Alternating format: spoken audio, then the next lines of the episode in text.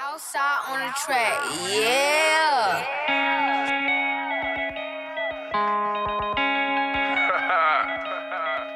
It's Charlie Hood. Yeah. Take it out the bank, go put it up. How's it going today, guys? Once again, back here in the studio, live another episode of Hot Takes with TP3. Today is May 23rd. It's a Wednesday, and we're coming off the big Rockets win. Got Kobe back here in the studio with me. Say what's up to the people. So what's going on, guys? A little disappointed after that Warriors loss last night, but we got some exciting stuff coming at you. So buckle down. Oh yeah, let's get right to it. So first off, I got to say everyone counted Harden and Paul out. They said they were done. Said they couldn't win last night, but what did I tell y'all? They could get it done, and they would get it done, and that's exactly what they did. This was a big game last night. It was the first, a lot of firsts for the first time in the Warriors KD era. It was their first home playoff loss with Kevin Durant on the team. It was and their first time losing two games in a series. So I mean that's huge right there. The Rockets have already accomplished something no other team has been able to with this stacked up Warriors lineup in the playoffs. Um, it was kind of a tale of two halves for the Rockets. You had James Harden have that 24 points in the first half and explode in the second quarter. He kind of got him on track. I feel like that Eric Gordon dunk that he had was the kind of the spark they needed. And then Harden got going. But in the second half, Chris Paul took over the game. Harden ended up with 30, Paul had 27. And I said that I felt like Harden Paul needed to have Harden Paul type like special games for them. And I feel like, I mean, obviously 30 and 27 is not a special game, but I mean, that's what you need out of your two big scores, what they got. Um, Another thing that stood out for me on the box score was PJ Tucker with his 16 rebounds. I just felt like that PJ Tucker and Ariza are those they're they're tough players. They play hard, they play strong, they do all the dirty work, and that's what they did last night. I mean, PJ Tucker is probably the one to me is one of the most underrated role players in the NBA with the dirty work he does. Him and Ariza just playing hard defense. You saw him getting after KD that whole fourth quarter and trying to frustrate him a little bit. I mean, Durant still had 27, but for a guy like KD, you can't really stop him. You can just try to frustrate him as much as you can. But the biggest part of the game was the fact that Houston was able to hold them to uh, 12 points in the fourth quarter. That's crazy. That's the least that tied the least amount of points Golden State a franchise ever scored in the fourth quarter. And I mean, the Rockets just got after it. They went in the quarter down 10 points after Steph Curry had that uh, 12 point or the 14 point explosion and hit all those threes in a row in the third quarter. And that's when they cut the lead down and did what they had to do. Yeah, if you're a Warriors fan, you got to be a little disappointed after seeing this game. I mean, it was a little worrisome after the first half. The Warriors were down by seven points, and then you saw that explosion, like you said, from Curry having 14 in the third. And it kind of looked like the Warriors were going to pull away in the fourth, but they just couldn't get anything going. And you got to give the Rockets credit, like you said, they were just they were doing all the small things, like you said. Um, PJ Tucker having 16 boards, I mean that's unbelievable from him. Uh, Paul and Harden, you know, they combined for 50, 57 points, but, you know, just them doing all the small things, you know, playing good defense, giving after the ball. Eric or uh, Gordon really just, you know, he he hit some big time shots in that fourth quarter too, some threes, and Oh, yeah. it was it was good to see that from the Rockets. But I was a little disappointed in the Warriors. Um, KD had 27, but it, it wasn't the same Kevin Durant. Type performance that we're used to. He was 9 to 24. He just looked a little more lackadaisical. I don't know. The Warriors all kind of all to me looked a little lackadaisical. Yeah. It, was just go ahead. Yeah, no, I didn't like seeing Kevin Durant pass up that shot at the end of the mm-hmm. game. I mean, I felt like, like I was telling you over text, that I felt like that Durant had to take the shot for them mm-hmm. there. I feel like Curry, there's actually a stat from last night's game about Steph Curry. Steph Curry, when he was on the floor, the Warriors shot 46.2% from the field. Without him, they were shooting 26% from the field. They were shooting like 13% from, from three. So, I mean, obviously, we, we've said last podcast that he's more important in the things that he does for spacing and stuff. But it, that to me stands out so much because Steph Curry didn't score in the last four minutes of the game, and I feel like he's scared of the big moment. We saw him try to step up in that game seven where they lost to Cleveland in the finals, and he hit the other side of the backboard on that three. Like we saw him the same thing last night, try to bait Harden into that foul and shook up the air ball. So I feel like Ste Kevin Durant was the only option on that possession, and it just didn't go well for him. Yeah, that's a, that's a big thing for sure. Um, like you said, Steph. It seems over the last couple years when we've seen him in the playoffs, he looks he's a little scared of the big moment. Um, he didn't score in the last four minutes of the fourth quarter, um, and you know it looked like it looked like nobody really wanted to score the ball. Clay only had ten points. I mean, if you're Kevin Durant, and you come down with 14 seconds left, you got to take that shot. You can't pass it up. Um, and honestly, I would have liked to see Kerr call the timeout there once it started getting jumbled. I know what he was trying to do is you know let him play because he's got three All Stars. But it just it was it was just a bad effort from the Warriors all in all. Um, they had 16 turnovers, which is highly unlike them. Uh, 14 assists, which was their uh, season low, and they had 12 points in the fourth, like you said. And honestly, I didn't like KD what he was doing. Uh, post he should have been posting up on smaller defenders mm-hmm. instead of you know taking jump shots. He and he had Chris Paul on his back a lot of the times when he had his points, but he could have easily gone down low and scored, and it just didn't look. Um, you know, good for the Warriors. And now we have a, a, good series on our hands. The Warriors could have took that game last night. I would have said the Warriors in six, but now I'm a little concerned to what's going to happen here in the next couple games. Yeah, no, I'm still sticking with my prediction of Rockets in seven. Um, another thing you touched on too was Steve Kerr not calling the timeout. I like how Steve Kerr said, whenever we get the ball for a rebound like that, I always want to push it. And you know, Steve Kerr's a good guy. At like he even said that he was trying to that him and Draymond both tried to call timeout, but the but the referees didn't see it. But he kind of owned up to it. He was like, I mean, I can't blame him. There's mm-hmm. four seconds left they're not. That's the last thing they're paying attention to is me or Draymond trying to call timeout. So I definitely love. I mean, I'm not obviously not a Warriors fan, but I love how Steve Kerr handles things, and I think he's one of the most underrated coaches. Everyone automatically assumes that oh, he doesn't do anything just because mm-hmm. he inherited this team, but this is a team that Mark Jackson can get higher than fourth in the West, and Steve Kerr changed, changed turned into a team that completely changed basketball with how they shoot threes and stuff, but from the Rockets standpoint with Mike D'Antoni, the way he called his defense last night, like you said, Golden State's a team who prides themselves off uh, moving the ball. They said they like to pass the ball 300 times a game and mm-hmm. get over 20 assists. They only had 14 assists last night. So Houston played excellent defense, and Houston kind of stuck to what they did. They only had 12 assists, and they barely even passed the ball around at all. And they just stuck with their ISO basketball and their three and three points and rebounds, and it worked out for them. So I love how Houston stuck with their game plan and showed their game plan could work. I feel like that Houston has all the momentum going back home, and I think they will defend home court. Obviously, to say they can steal two in Golden State's going to be tough. Like I don't stealing two in Golden State's going to be hard. I know they'll show up to play, but like you said earlier, Eric Gordon had some big shots, and I felt like Eric Gordon was the X factor mm-hmm. player last night. In the fourth quarter, he was hitting shots, and in the third in the first quarter when he had that huge dunk, I feel like he helped Houston keep a lot of momentum. He was four for fourteen shooting, but I feel like those four shots when he hit them was the biggest moments when he they needed the shots from him, and he stepped up to it. Um, I mean, the Rockets defense was just amazing. A lot of people say Mike D'Antoni take the D out of his name and it's just Antoni because they play no defense, but he has a defensive formula and it worked well for Houston last night. Yeah, for sure. Um, the Rockets were flying everywhere, 16 turnovers, like I said. Game five in Houston tomorrow night. I, I do think it's going to be a close game, and I think the Warriors are going to bounce back and get a, upset on the road, kind of like the Rockets did. I think they they know that they can play better, and I think that we're going to see a lot more ball movement from them. You know, they kind of got outside of their brand of basketball in this last game last night. Um, just 12 or 14 assists is just not like them.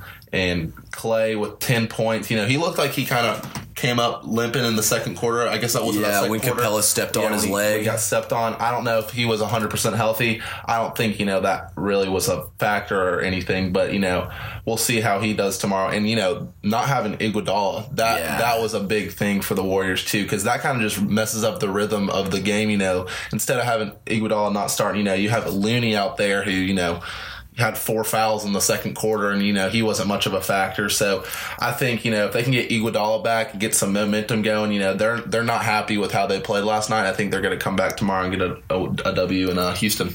Yeah, no, I agree with you. Without Iguodala on the floor, I mean, even if Iguodala is not guarding Harden or Paul, he's still an extremely long and lanky defender and hard to get by. And mm-hmm. he's I mean he's part of that Hamptons five lineup. So not having that lineup uh, played a big role for them. That's was one of my main reasons for picking Houston last mm-hmm. night and why I felt like Houston could get get it done last night.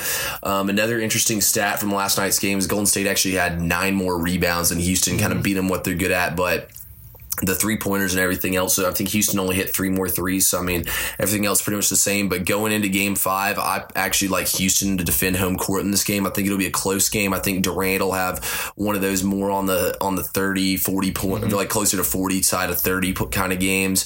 I think that Iguodala will be back. I think they'll play better, but I feel like Steph Curry once again will get frustrated on the road as we've seen him in the past in playoff series, like when he threw his mouthpiece after getting after getting that uh, fifth foul against the Cavs a couple years ago. I feel like it'll be kind of one of those games where Houston frustrates him to no end, but I think Curry will definitely bounce back in game six. He feeds off that crowd, and we saw it last night when he hit that third three in a row and they took the roof off and he did that little jig on the sidelines. I mean, shimmy, yeah. yeah, Steph Curry feeds off that crowd, and I feel like that crowd's what gets him going now. Not saying he's not going to get going in this next game, but Houston has to frustrate him early and kind of keep him and get in his head a little bit. I feel like he's one of those players you can easily get in his head, and he shies away from the big moments. So I feel like Houston has to force Steph Curry early to make mistakes and force him into bad situations. Oh yeah, hundred percent. My that's the guy I'll be watching all game five is Steph Curry because if he doesn't come out like he has been the last two games at home, then they have no chance. I mean, on the road he's averaging 19 points per game in the playoffs, and at home he's averaging 30.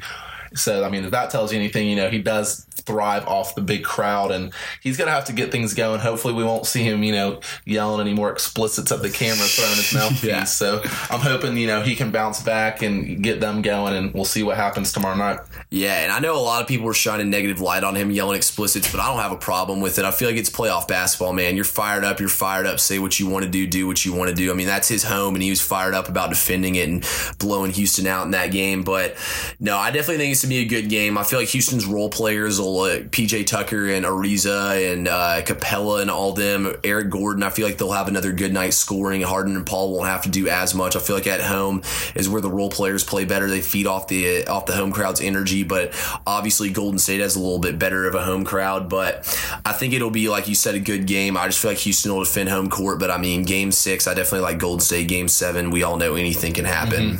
Yeah, that's what I'm hoping for the Warriors' sake. That it, I don't want it to go to Game Seven for them. I think they can, if they can steal this one on the road at Houston in five, then come back home court and get it in six. I'm going to stick with the Warriors in six, like I said from the get go, and hopefully, you know that'll that'll be what happens. Oh yeah, for sure. But uh, speaking of pulling one out on the road, let's uh, switch things over here to the Cavs and let's talk about if they can uh, pull this out on the road tonight. All right, so I mean, I'm going out on a limb here, and I'm saying this is also my pick for tonight. I'm not tweeting it out, so those of y'all listening to the podcast, you're getting the pick like this. so I'm going uh, Cavs money line tonight. I know the Celtics are minus one. I know the Celtics. I know I've seen the stats. Celtics average 110 points at home rather than 92 on the road.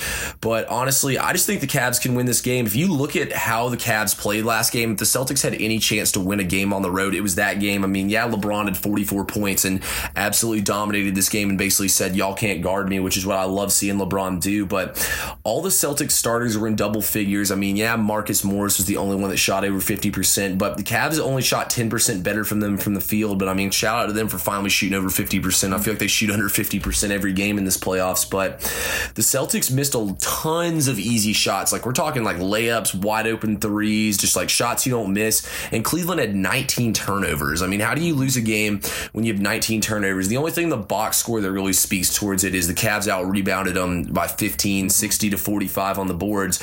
Love and Thompson had uh, 23 combined, so they kind of dominated them on the boards, but I just feel like when you pull it, when a team turns the ball over 19 times and they only shoot 10% better from you from the field, that you have to win that game. You can't miss those easy shots like that. And the Celtics just choked, honestly, on the road, quite frankly. The Cavs did everything to let them back in that game and more. Oh, for sure. Yeah, I was I was surprised because you look at the box score and you, you you you would think that the Celtics would have won that game, you know, with the Cavs turned over 19 times, you know, but that that boy named LeBron, he had 44 shots, 17 to 28, and he's shooting so efficiently. He's not taking bad shots. He's getting other players involved. And my biggest thing is, you know, we know what LeBron's going to do tonight. You know, we know he's going to have probably another 40 point game. That's what I'm expecting from him. But is is the big thing is if uh, the other role players are going to get going. I know at home they can, you know, they look like they've been doing a lot better, but on the road they've been quiet. Brad Stevens has them figured out.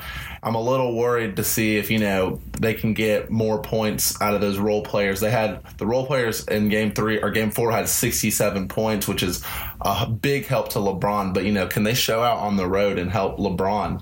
I don't know if they will be able to. Yeah, no, I agree with you on that. I feel like the role players absolutely have to step up for Cleveland. I mean, for Boston, I feel like we'll see Marcus Smart come in there with lots of energy, be playing hard like he always does at home. But I definitely think that this game is going to come down to LeBron and if he wants to, if he's going to have the best game of his career or of the playoffs. And I feel like this is going to be LeBron's best game of this playoffs so far. I feel like he's going to put the team on his back tonight. Um, I definitely think though that he's going to need help from somebody. Korver's been very consistent, having mm-hmm. 14 last game. I feel like Korver will. We can't have another goose egg from J.R. Smith, but if he just gets minimal production from these other guys, I feel like LeBron's going to have special enough of a performance tonight to help them. I mean, we look at Marcus Smart here on the road. He's two for eight, one for five from three with eight points, negative four plus minus. I mean, you look at Aron Baynes, he had eight points. I mean, nothing special from him right there. I mean, he had seven rebounds, Smart had five rebounds, five assists. I mean, these guys really are like putting up half of what they do at home. So I feel like these guys are definitely going to play harder and stronger with this crowd. But I think that Cleveland has kind of been there. They had the veterans on their team who've been there in these big playoff situations. I mean, Tristan Thompson, he's been there before George Hill somewhat when he played on the Pacers, although his team was always on the choking side, but I mean, he's at least been there. Jeff Green's been there with some other playoff teams, like when he was on the Celtics or when he was on the Thunder. Uh, J.R. Smith, obviously NBA champion. Tristan Thompson, Kevin Love, LeBron, all NBA champions. I mean, Korver's been to the finals before. All those guys are going to be the guys who are going to step up tonight, I think, and play the big minutes for Cleveland. I feel like that Cleveland knows this is their best chance. You don't want to go to seven games. Anything can happen in seven games. They want to try to close them out at home. So, I mean, I like Cavs in six in this series. I feel like that's what it's going to end up being. I think the Cavs will close them out tonight and tomorrow. I think the Celtics magic run is going to run out. I feel like in basketball, it's one of those sports where you can only win so many times in a row and things can only work for you so many times. So I feel like this Celtics hot home court advantage is going to run out on them eventually, and I think it runs out on them tonight. Yeah, kind of like you said, you know, you can only win so many games at home in the postseason, and I think their luck will probably run out tonight. I think the biggest thing, like you said, is the inexperience of the Celtics players. I mean, Brown, Rozier, Tatum, Horford, Morris, the, those are their starters, and I mean, all, most of those guys are 22 or younger. Yeah, and you know we got LeBron's squad over there who has a lot more experience, and you know I think we're going to see LeBron have one heck of a game tonight. I think, you know, he knows that he wants to win this series at home and bring it back to Cleveland. And I think that's what he's going to do. Like we said from the beginning, you, me and you both kind of been Cavs and six guys, and I think that's what we're going to see tonight. I I'm gonna I'm gonna go with the Cavs winning by 10, 10 points around there, and I think Korver's going to be another big name. I think he's going to have another great game, ten to fifteen points. He's been so, I mean, just disruptive on the defensive side of the ball too. Not only knocking down big shots, he's he's running down the court. You see that game four, he dove on the floor, kind of threw the ball off the Celtics players, and you know he's just he's been he's been really a big threat for the for the Cavs. Oh yeah, and he blocked Jaylen Brown twice. Like you oh, can't oh, get yeah. blocked by Korver. That was funny to me. But I agree with you. Cavs in six. I mean, like I've been saying this whole playoff thing. I mean, LeBron beat the Boston, whatever you want to call them, big three, or if you want to consider Rondo part and give them the big four title, like they kind of like to. I mean, LeBron ended that team's era. He's the reason why they dished all those players out to the Nets and kind of broke that core up. So I mean, if LeBron can beat them, why can't he go into the Garden and beat this team? I feel like LeBron will do it tonight. I would expect from him is somewhere in the 40s, possibly even 50, along with like 10 and 8 or 10 and 10. I think it's one of those special LeBron nights, but I mean, I'm excited to see what he's going to do. This guy never disappoints. Yeah, this is where I would really like to see Kyrie Irving being healthy in this in this series. Um, I think we would be. I would have no idea how to predict this game if Kyrie was playing. I wish we could see him, but that's not the case. That's how it's going to be. But the Cavs, you know, I think they're going to take this one, like you said, Cavs, uh, Cavs and six. Oh yeah. All right, so let's flip over here a little bit from basketball to the NFL and let's talk about the big storylines here. Obviously OTAs. We'll start it off with the Falcons for all our Atlanta fans listening here, since we're both Falcons fans too. Uh, should the Falcons pay Julio Jones? We all know he's holding out from OTAs here because he wants a new contract. He has three years left on his contract, but a lot of people are saying no, just because it kind of sets a precedent that you have to pay players still with three years left on their contract. But I feel like Julio is the only exception, regardless of what other people think. Am I reason being behind that is Julio over the last couple years has been one of the most dominant, if not the most dominant receivers in the NFL. Going into last season for total yards by NFL players, number one was over the last three years. Number one was Devonta Freeman. Number two was Julio, and number three was David Johnson. So that's elite category he's in right there with everything he's doing. Obviously, he didn't have as good of a year with the new offensive coordinator with Sark coming in. I mean, yeah, it was his most unproductive year yet as a pro, besides his injury years and rookie year. But the way I look at it is Julio's the best wide receiver in the league. He's the best at everything. He's so talented with the ball in his hand. We need him around to teach Ridley, this younger guy, how to get it done and what to do as an NFL pro, how to go about it.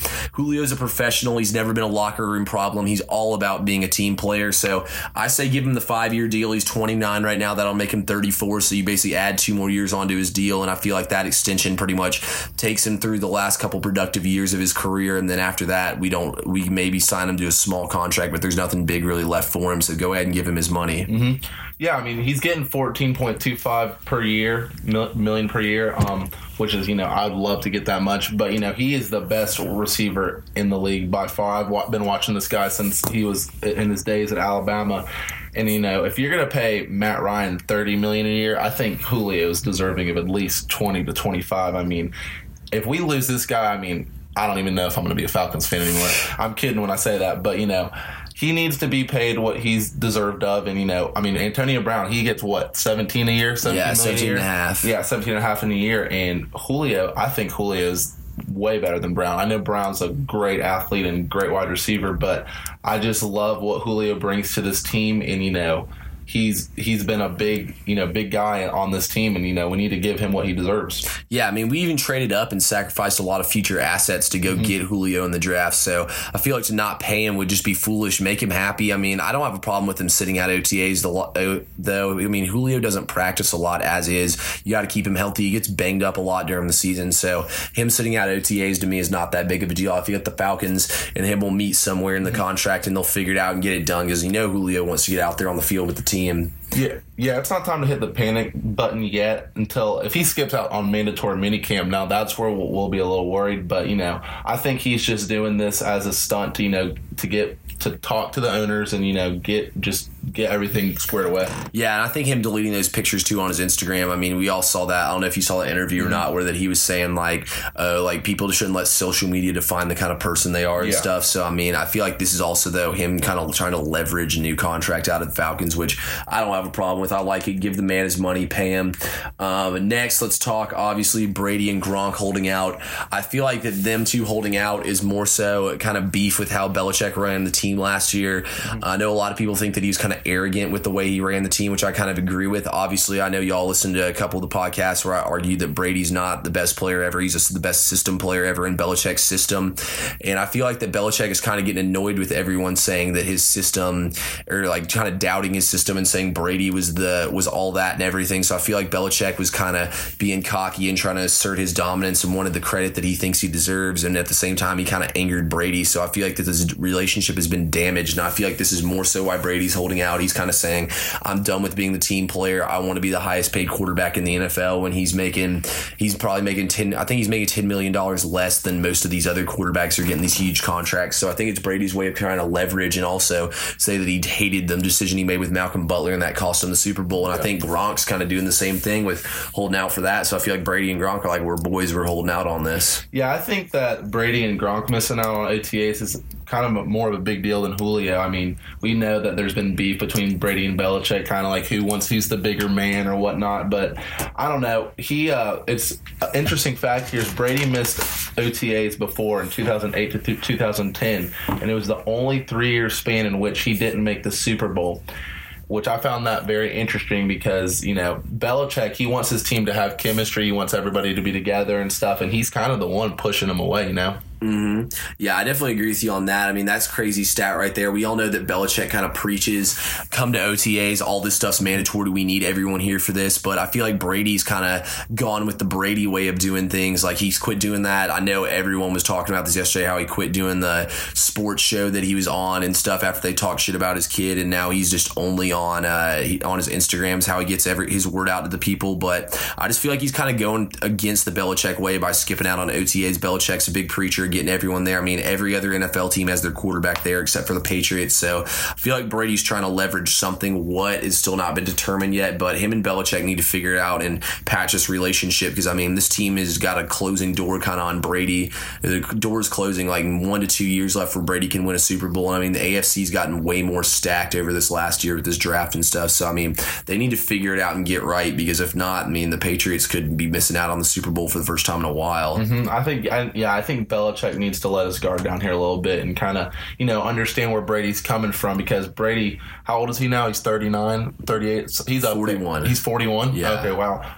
Sorry about that. But yeah, Brady, um, he's he's getting up there. He's only got a couple more years left and you know, he's probably only going to get max one or two maybe two more rings. So, you know, I think they need to kind of negotiate here and let him let him, you know, get what he wants a little bit before you know he retires. Yeah, I feel like they shouldn't have a problem with paying him his money, but I feel like him and Belichick need to sit down and have a man to man talk Yeah. and man up about it rather than just kind of flirting around with it and doing this, that, and the other. They needed to figure things out there, but figuring things out as well as the Rams need to figure out what they're going to do with Aaron Donald. He's still on his rookie contract, technically. He's played the four years out on that, and now he's just got his $6 million kind of fifth year option on there. But I mean, Donald doesn't want to play for that, and I can't disagree with them. I mean, Donald, I think, deserves to be paid as the highest paid uh, defensive player of all time. I think the way he dominates games and puts his fingerprints on the games is crazy. I remember watching him in college when he was at Pittsburgh. There was in a bowl game, bowl game actually against Bowling Green, and he was just throwing people around. They were double teaming him and triple teaming him, and he was still making tackles. And he actually got ejected for taunting the other team twice in the first half after he had three sacks. So I mean, Donald's just been a beast since day one.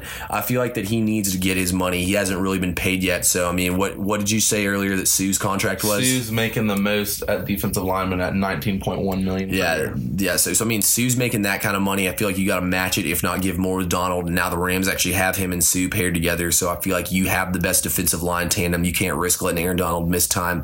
Get him out there, get him on the field. I mean, this team's a team that I think is going to go 15 and one, or is going to. I think they're going to have the best record in the mm-hmm. NFC. So I feel like you got to pay him. Like you can't miss out on him. Yeah, you can't afford to lose this guy's defensive player of the year last year. I think he's deserving of at least 20 million a year. He has the he has the, you know, ability to change the game just like that, get to the mm-hmm. quarterback, you know, make disrupt the offensive line, and I think he's a big part of this Ram team team that's going to have a successful season next year so they need him. Yeah, no, for sure. And I also think, like, like you said, making big plays. Like you know how Russell Wilson loves to run around in the backfield and run away from everybody. I remember when he was trying to do that against the Seahawks, Yeah, and they yeah. got destroyed that week. Donald just Yeah. grabbed him by his jersey and just tossed him. And not many guys can get to Wilson like that, so that's very impressive. Yeah, that's what I'm saying. Donald's the best guy off the edge in the league. So, I mean, you got to go out there and pay him and give him his money. Quite simple. Well, Kobe, I appreciate you coming on once again. Um, be looking out for me and him's picks this week. Follow me on Twitter at Hot Takes with TP3. I appreciate having you on again. We'll do it again tomorrow. Yes, sir. Appreciate being here. I'll see you tomorrow. Yeah, go Rockets, baby. Big game. Go Cavs. Big games tonight. We'll see what happens. Keep on the lookout. Don't pull up. I got him on his hands to the rocks. The homie that ran with the diamonds. Every week I change my clouds. Got a Fendi store in my house. Got a Bentley garage in my house. Gotta watch my wrist cause a house. My bitch can't sleep in my house. Make her sleep at the hotel now. And when you talk, me, you talking on cap. And your diamonds, they looking like tap. I was always looking for the paps. Keep an R&B bitch my lap.